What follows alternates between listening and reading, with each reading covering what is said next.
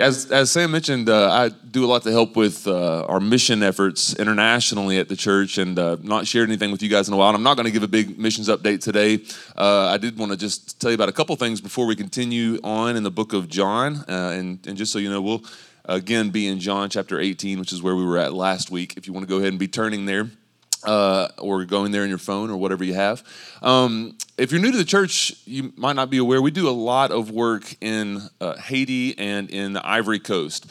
And uh, we do some things in other places too, but those are the big two countries that we focused on for quite a while now. Uh, man, we're going on gosh, over a decade of working in Haiti, or right at about a decade of working in Haiti. Um, we do different things there, including partnering with uh, an organization called the Freedom House, uh, which uh, is kind of turning into this family empowerment center. It's been kind of a traditional orphanage, but it's transitioning into a family empowerment center. Uh, the kids, the staff, the folks there are doing an incredible thing, an incredible work, and uh, they're doing great right now.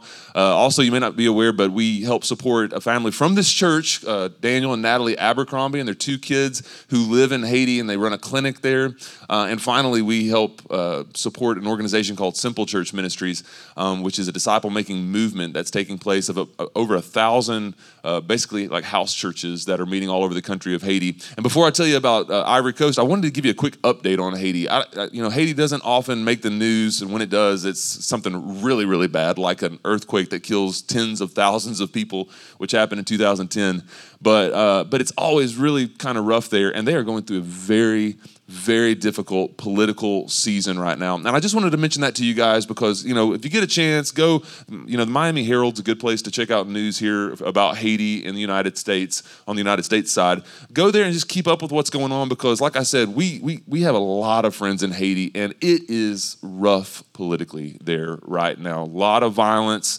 Um, gosh, our issues that we have with, uh, you know, police officers and stuff like that over the last couple of years and some of the things politically in the United States that have happened really can't hardly compare to what's happening with those same situations in Haiti right now. And so I just say all that to say, will you guys be just praying for, for the country of Haiti, for the Abercrombie family, for our, our simple church leaders, for the kids of the Freedom House. Uh, they are really having to wade through some difficult waters right now. And also just wanted to say a brief word about the Ivory Coast. Uh, again, if you if you're not aware, we've been working there for uh, six or seven years now. Uh, we have four unreached people groups that we're working with. And what that means are there are whole people groups that are comprised of a certain culture, a language, um, and that are predominantly Muslim, um, in which there are hardly any, if any, churches at all. And we simply identify persons of peace and allow people the opportunity to discover Jesus for themselves. And there are now literally hundreds and hundreds of groups that have formed and disciples that have been made among those unreached people groups. And it's really incredible what, what God's doing. And, and here's the really cool thing COVID like hasn't slowed it down. So, in a lot of church cultures around the world, um, it's been really tough for the church. Uh, it's been kind of tough for our church, although God's brought us through and, and you know, He's still bringing us through that. But man, these disciple making movements among these unreached people groups have only grown and flourished. And a really cool update we are about to start a work here in just the next couple of months in Mali. And what's so neat about that is some of our leaders from Cote d'Ivoire or the Ivory Coast are the ones that are helping to catalyze that one country up. So the Ivory Coast is in West West Africa, and just to the north of them is the country of Mali. We've identified an unreached people group that we're going to start working with there. And so, just want to give you a quick update about what God's doing. We're really just uh, so excited about what's happening, and just want to continue to thank this church for for your support for uh, international mission work. So thanks. I'm going to pray, and we'll jump into the scripture here. Lord Jesus, we thank you very much for this time. Thank you for this room in which we can come together to celebrate you and celebrate what you're doing in the good times and the difficult times. You're on the throne, and we can have a great confidence um, knowing that. And so, thank you, Lord. And I pray as we uh, continue to look through this Gospel of John, that you would continue to just draw out truth that we can apply to our lives. Father, I pray that you would help us not to be mere hearers of the word, uh, but, but to be doers, to put it into practice. And so help us in the next few minutes as we study this together. In Jesus' name, amen.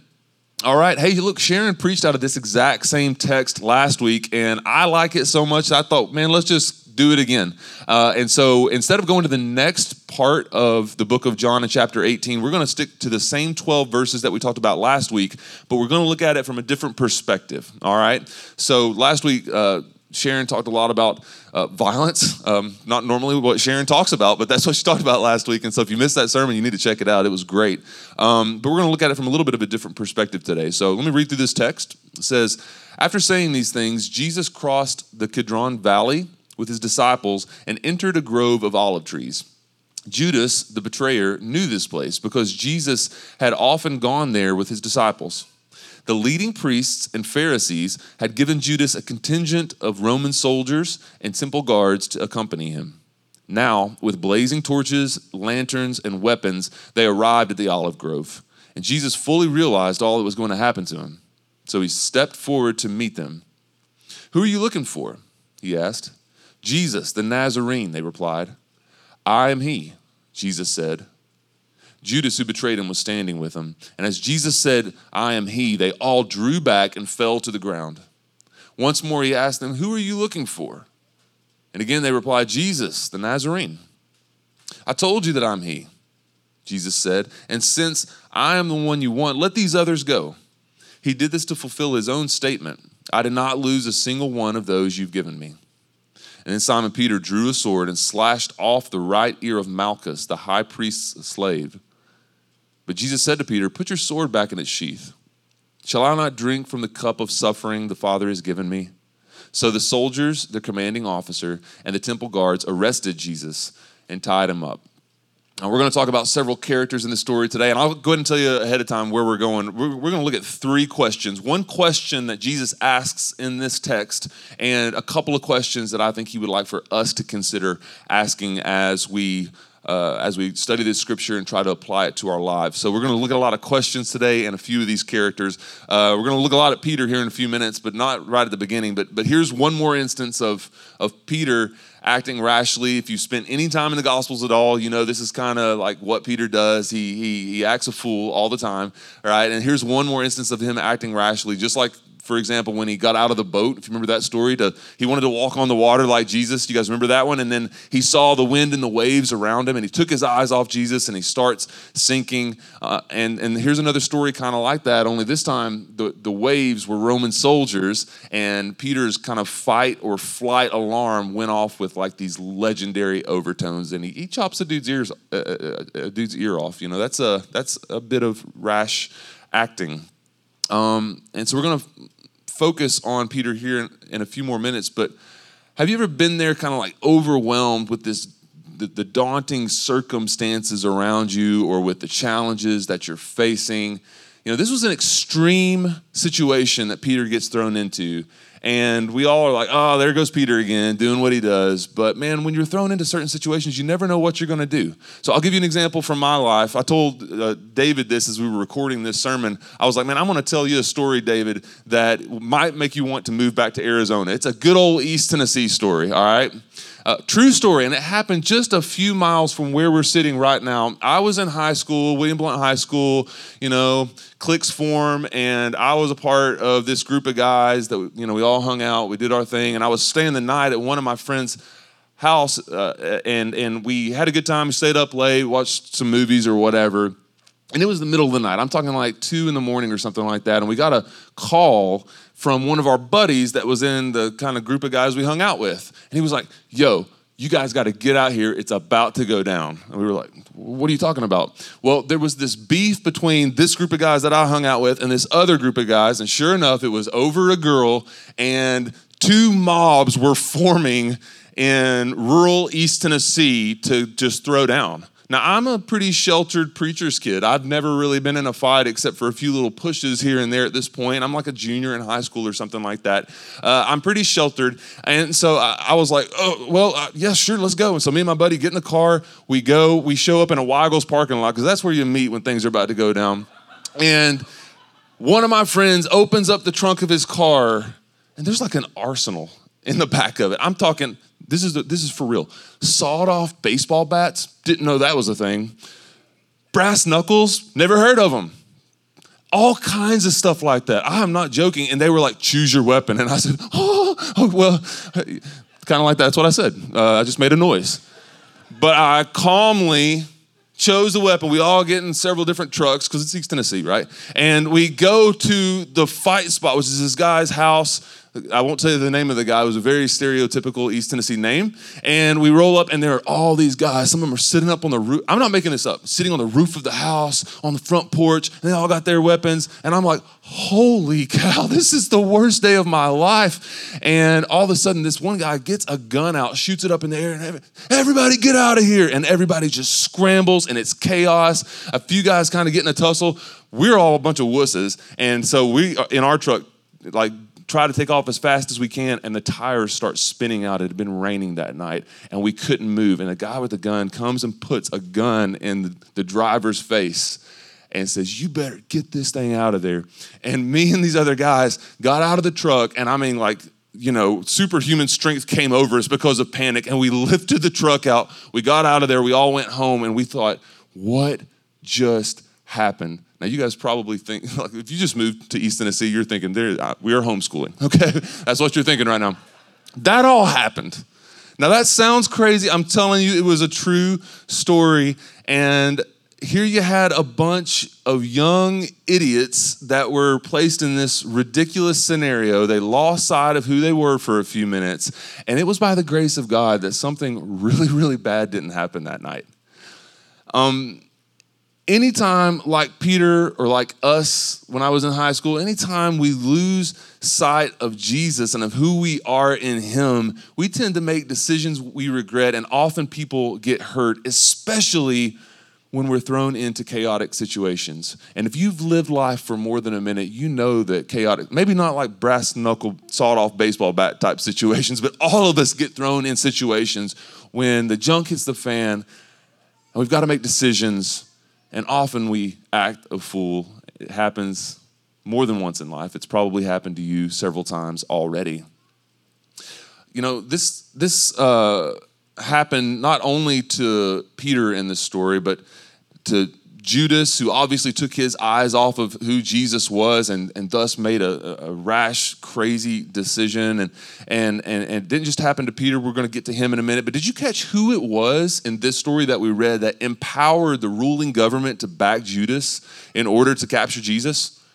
Listen again in verse 3 the leading priests and Pharisees had given Judas a contingent of Roman soldiers and, temp- and, and, temple guards to accompany him. And now, with blazing torches, lanterns, sawed off baseball bats, and no, we don't know what kind of weapons they had, but they had weapons, and they arrived at the olive grove. So, did you, did, did you catch who gave Judas the contingent of Roman soldiers?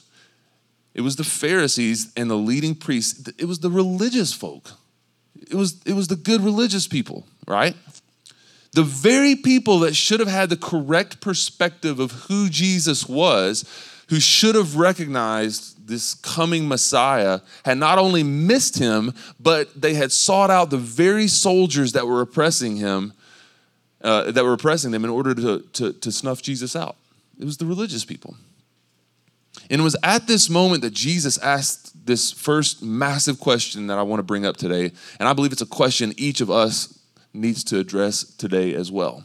In verse 4, Jesus asked the question it says, Jesus fully realized all that was going to happen to him. So he stepped forward to meet them. Who are you looking for? He asked. It's a big question. Who are you looking for? You know, notice he asked this question to the, the, followers of God, these Pharisees, these religious people, and to the pagan Roman soldiers, they all got asked this question Who are you looking for? And just so, he, he, he asked the good church folks that are in here today, and he asks those of you who may be here that are unsure of what to do with this Jesus guy, he asks the question to all of us today, just like he did to those people a couple thousand years ago Who are you looking for? Because some of us are numb in our religion and Jesus would say to you, Why'd you show up today? Who are you looking for? Maybe you're unsure about Jesus, and he's asking you the same question as well. Who are you looking for? So, who are you looking for? What kind of person were you seeking when you came here today? Who is this Jesus? You know, perhaps as in this story and the story that I told from my high school days, you find yourself in like this chaotic or confusing season. Maybe that's how you rolled in here today. Um, maybe a confusing, a confusing season of life. And you entered the scene of this room, this space today on this random Sunday in March. And what if, just as Jesus asked those folks a couple thousand year, years ago, he asked you right now in this moment, who are you looking for? In the next couple of verses, Jesus makes himself known in a really powerful way. So, verse 5 says this In response to his question, they replied, Jesus the Nazarene. I am he, Jesus said. Judas, who betrayed him, was standing with him. And as Jesus said, He, I am he, they all drew back and fell to the ground. Now, this is really interesting.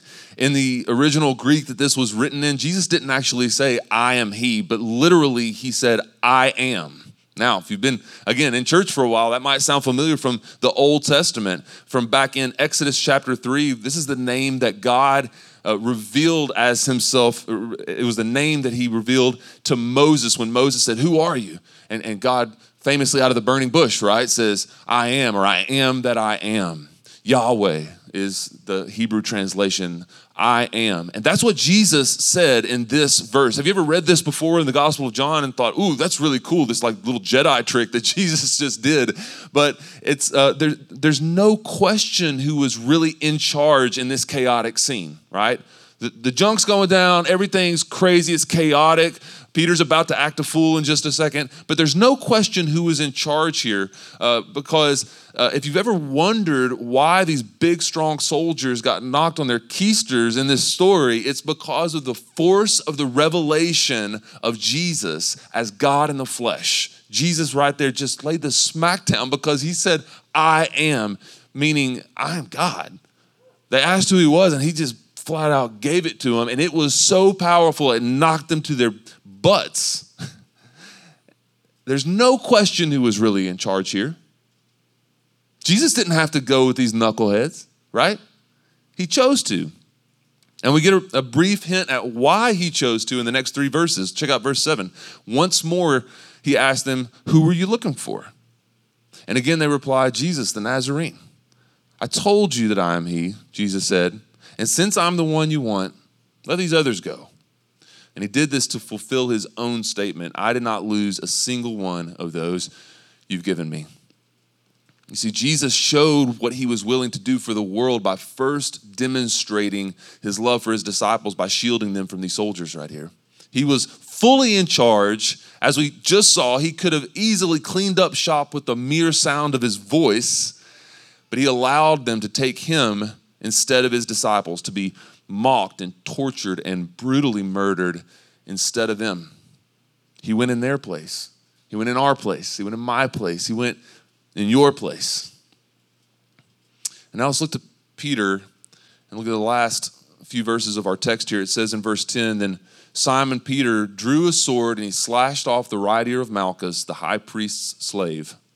But Jesus said to him, Put your sword back in its sheath. Shall I not drink from the cup of suffering the Father has given me? So the soldiers, their commanding officer, and the temple guards arrested Jesus and tied him up. And, and, look, Peter is, is like so many followers of Jesus here because he, again, he lost sight of the bigger picture, the bigger narrative that God is doing, and he tried to take matters into his own hands. And for Peter here, it was violence. What's it like for the rest of us? When, when, when the junk goes down, what do we do? How do we react? Is it just to give up? Is it to lash out? For Peter, it was to lash out. What's it like for us? Peter rashly chopped off a dude's ear thinking that Jesus really needed him. You know, when just prior to this, Jesus had uttered the words, I am, and this whole contingent of Roman soldiers had been knocked on their tails, right? And, and we aren't meant to fight God's battles for him. But what does this mean for us as individuals? What does this mean for us as a church? I, I don't think it means we do nothing. You know, Peter obviously didn't do the right thing, but at least he did something. I don't think it means just quit, just give up, just don't do anything. When life gets hard, just shut down. I don't think that's the answer. But rather, I think it means we stop, we listen, and we observe what it is God is doing. Let me explain why. Because to the world, what Peter did here made sense to some degree, right? He was, he was standing up for his boy. That's what, that's what he felt like he needed to do. But if he had observed Jesus for just, listen, for one minute in the three years that he'd been hanging out with him, he would have known that Jesus wasn't about anything remotely resembling chopping a dude's ears off.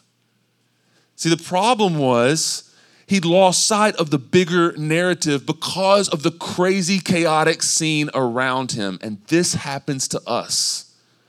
We lose sight of the narrative, we forget whose we are, and we act a fool. Happens all the time. I don't know when it happens to me the most these days parenting. For real. I'm not, I mean, you know, I'm, I'm half joking. I mean, you know, I don't think there's a week that goes by when I don't do something that I regret as a parent. I don't think there's a day that goes by. And I'm just like, what did I do that? And I tell you, nine times out of 10, I really think it's, it's that I, I don't want to oversimplify this. I just think it's true. I think it's because I took my eyes off Jesus. I really do. You know, you, maybe you keep having these problems over and over and over and over again at work, and you wonder why. Just ask yourself a question uh, Who was I looking for when I came in today? Who was I looking for? When we take our eyes off Jesus, we do crazy things just like Peter. It may not be chopping an ear off, sometimes it's worse. It's sometimes how many of you know that sometimes a word you say to somebody is worse than chopping their ear off? And so here are two powerful, I told you three questions today. The first question was from Jesus Who are you looking for? Here's two more powerful questions that I want to just challenge us with. And here in a few minutes, when we go into our time of Selah, we're just a few minutes away from that. Um, we're going to really reflect on these questions because I, if you hear nothing else I say today, I hope you can take these two questions with you. They're, they're powerful questions. Um, they're, they're, uh, they're questions that would have saved Peter a lot of grief and embarrassment. And I would I would venture to say it would save us a lot of grief and embarrassment as well. Here are the questions. First, God, what are you doing? I mean, if, if Peter had just paused for a second and asked a question like that, God, what are you doing here? I just wonder if his reaction would have been differently. I wonder if I stopped in, in, in, in my futile way of parenting and just stopped for a minute and asked the question God, what are you doing? What are you doing here? What might happen? We'll come back to that question in a second. Here's the second question God, how can I join you in that? What if Peter in that moment had said, God, what are you doing here and how can I join you in that? What if he taken the time? Now, granted, the situation was escalating rapidly. Nevertheless, to pause, and guys, I would just challenge you to do this throughout your day. Those two questions are powerful. God, what are you doing and how can I join you in that? Great questions. But before we can ask him those questions, we have to wrestle with the question that he asks in this text, which is, Who are you looking for? And you know, guys, recognition, idea of being known is a powerful, powerful thing. I was especially reminded of this on the last day of the infamous year of 2020 because that was the day before my grandfather died. And I'd got to spend quite a bit of time with him. This is my dad's dad um, he was just ate up with cancer. He was in really bad shape. And so the family kind of had rallied and we were taking turns spending the night at his house so that he could pass in his own home. And we knew the time was coming really soon. Um, he was all, he was barely even able to communicate at that point. He could kind of nod his head a little bit, and if he was even able to be awake at all. And we just knew any second he could go. And so I got my two kids, and they're 10 and 8 years old, and brought them over to the house. And it was just so beautiful because several of the family members gathered around him more than once, and we got to pray over him. This was a guy that followed Jesus his, his whole life. We got to pray over him. We sang songs over him. We, we sang his favorite hymn, which is Great is Thy Faithfulness um, which was beautiful, man. Those, those are moments you'll never forget. And um, but my kids had not been there, so I, we got there with the the kids. They came in. I prepped them for it. Kids, this is probably the last time you're going to see Papa. And we came into the room, and, and they were ready, and they did so good, man. I don't know how I would have acted at that age, but they both loved him so much, and and he loved them so much. He especially had an affinity for for for for my daughter Ellie, who's ten and he had not been communicating with anybody for several uh, hours, a couple of days even. And so I told him, hey, he's probably not going to acknowledge you, and it's okay. But she came up to him, and, and Ellie walked right up to the foot of his bed, and he was sloughed over like this. And, you know, I mean, just completely undignified as you would be in that situation. And she said, Well, hey, Papa. And he, I kid you not, this is what he did. He went, Well, hey, honey. I mean, just like that. It, and we were all like, oh, God, you know, and it was this incredible moment that my daughter will never forget. And being known is a powerful, powerful thing, being recognized. And trying to answer Jesus' question of who are you looking for, that might be really frustrating for you today. You know, you hear that question, you might be like, okay, I don't know what to do with that question. Maybe life's so crazy for you right now, you have far more questions than answers. And the honest answer to Jesus' question of who are you looking for is I don't know. I don't know. And can I give you some really good news today? That's okay because He knows you. He knows you intimately. And just as my grandfather lit up at the side of his, of his great granddaughter, God lights up when He sees you kind of like, well, hey, honey, the most intimate recognition you can imagine. When we begin to be known and to realize that we're known, we can move on to the questions that give life direction and keep us from things like brass knuckles and chopping people's ears off. All the foolish things we do when we forget whose child we are. Questions like, God, what are you doing? And how can I join you in that? You're known, you're seen. Beginning to believe that opens up a world of possibilities to us as, as believers in Jesus, even in a world gone mad, even in the swirling chaos of our everyday lives. And so I want to reflect on these questions. I'm going to ask David to come on up and we're going to do Selah and, and then eventually communion. But we're going to camp out with these questions for just a couple of minutes. Um, so I'm just going to kind of do some imaginative stuff. We do that every once in a while here. It might be kind of weird for some of you if you're not used to that, but just kind of put ourselves in a in a scene or a scenario and just see what the Lord might say to us as we go through these questions together. So feel free to take whatever posture you want. I'd encourage you to maybe just close your eyes and and uh, go into just a, a, time of reflection. We have a time of Selah every week, which is when we reflect and on, on what we've just studied together. But if Jesus was just sitting right in front of you right now, maybe there were two chairs in a room and you were facing each other, and he, he just asked you the question Who are you looking for? Where are you at right now? And I'm just going to be quiet for, you're going to have time. I want to give you several, you know, a moment, a moment or two here. If Jesus right now asked you that question, who are you looking for? Feel free to just be as raw and honest in answering that as you'd like. Who are you looking for?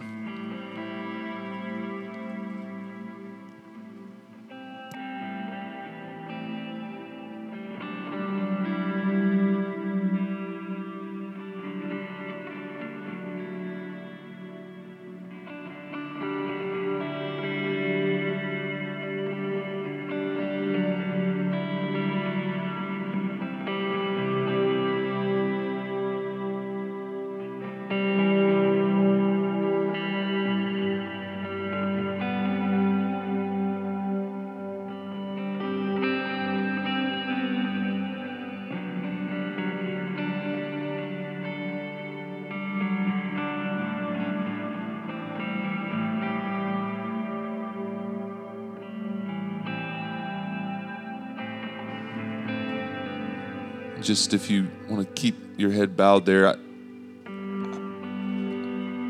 I'm not very quick to speak on behalf of God, but I think I can say this with confidence. As you just continue to imagine being there in a room with Jesus, no matter what your answer was to his question, I think he would just want to say over you right now I knew exactly who I was looking for when I came in this room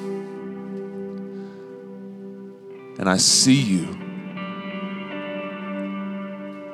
I know you. I know you better than you know yourself. And I love you anyway. In fact, I love you more than you can imagine.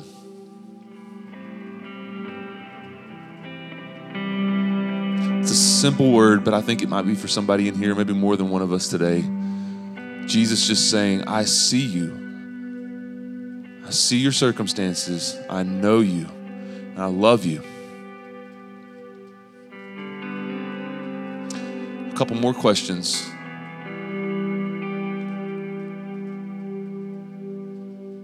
That I just would love for you to reflect on for a couple of minutes here. Wherever you're at in life right now, here are two great questions to ask in response to Jesus' question to you. What are you doing? God, what are you doing right now? What are you doing around me? Give me eyes to see. What are you doing?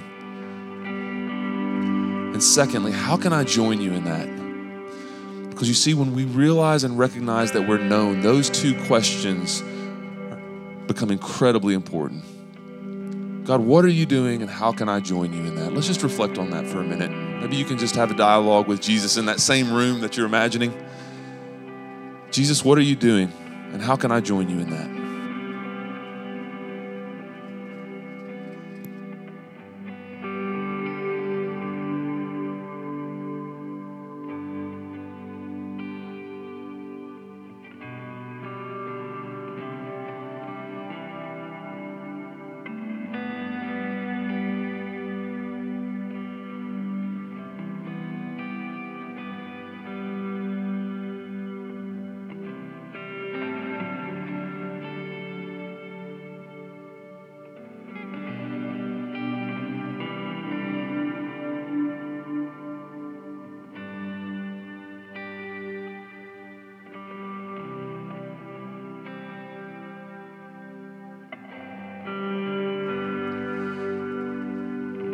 And Lord, as we get ready to take of communion, recognizing that you paid the ultimate price for us, that you lived the life we couldn't live, live, that you died the death that we deserve, and that you rose again. And because you live, we can live.